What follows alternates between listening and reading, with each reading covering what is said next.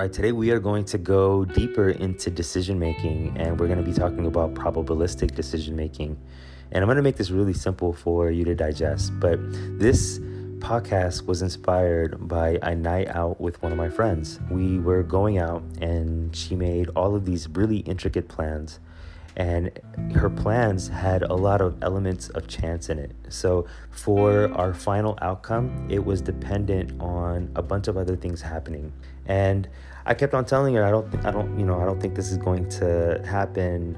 I wanted to ground her back to reality and say, hey, don't get your hopes up. I don't think this is going to happen. And she snapped at me because she was like, how can you say that? Why are you being so pessimistic? Why can't you just think optimistically and think that this is going to happen? And I was kind of taken aback because I'm just like doing a mathematical decision and nothing more.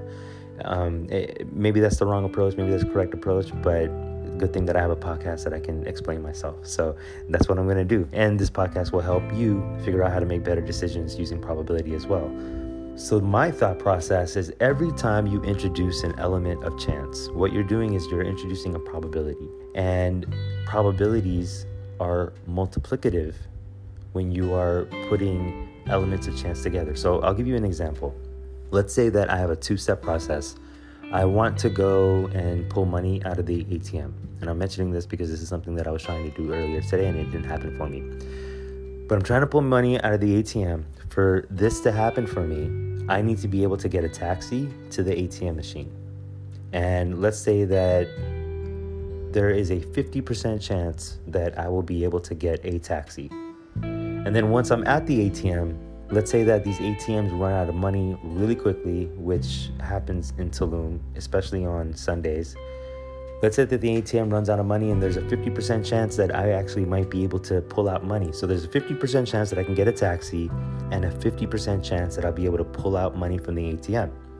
So what percentage chance do I have of actually getting money out of the ATM?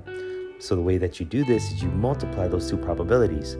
So you're multiplying 0.5 times 0.5, which gives you 0.25, which is a quarter. So you have a 25% probability of getting that cash out based on these two things. And the more you start introducing elements of chance, the more probabilities you're multiplying together, which means that expected outcome that you're hoping to get will, the chance of getting that outcome will start decreasing. So if you want to increase your confidence of an outcome, what do you do? What you do is you try to simplify the processes as much as possible, and you try to eliminate elements of chance. The more areas where you can eliminate areas of chance, the more confident you can be in the final outcome.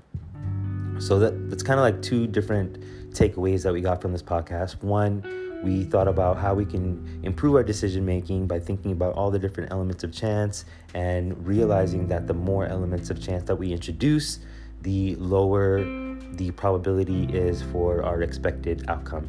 And at the same time, if we were trying to build a process where we have high confidence in the output, then we want to eliminate areas of chance, elements of chance. I hope that helps. This is Robin Copernicus. Boom, bam, I'm out. Oh, before I forget, I should probably add that the plans that my friend and I had that night, they actually did not pan out. There were way too many things that needed to get done, and none of that got done. And we were basically just waiting around for things to happen, and nothing ended up happening. So that's how you use probabilistic decision making to predict the future. Now, boom, bam, I'm out. For real, for real. Hey, so if you're a 6%er entrepreneur, here are 4 ways that I can help you right now. 1, hit that subscribe button and the bell so you can always stay up to date on the latest marketing strategies and tactics from this podcast. 2, find out how much of a natural-born entrepreneur you are by taking the Visionary quiz at robin.ws/quiz. 3, join the Visionaries Facebook group at robin.ws/group. And finally, 4, if you want to join the first startup accelerator that helps you skip investor funding, then go ahead and book a call with me at robin.ws/call.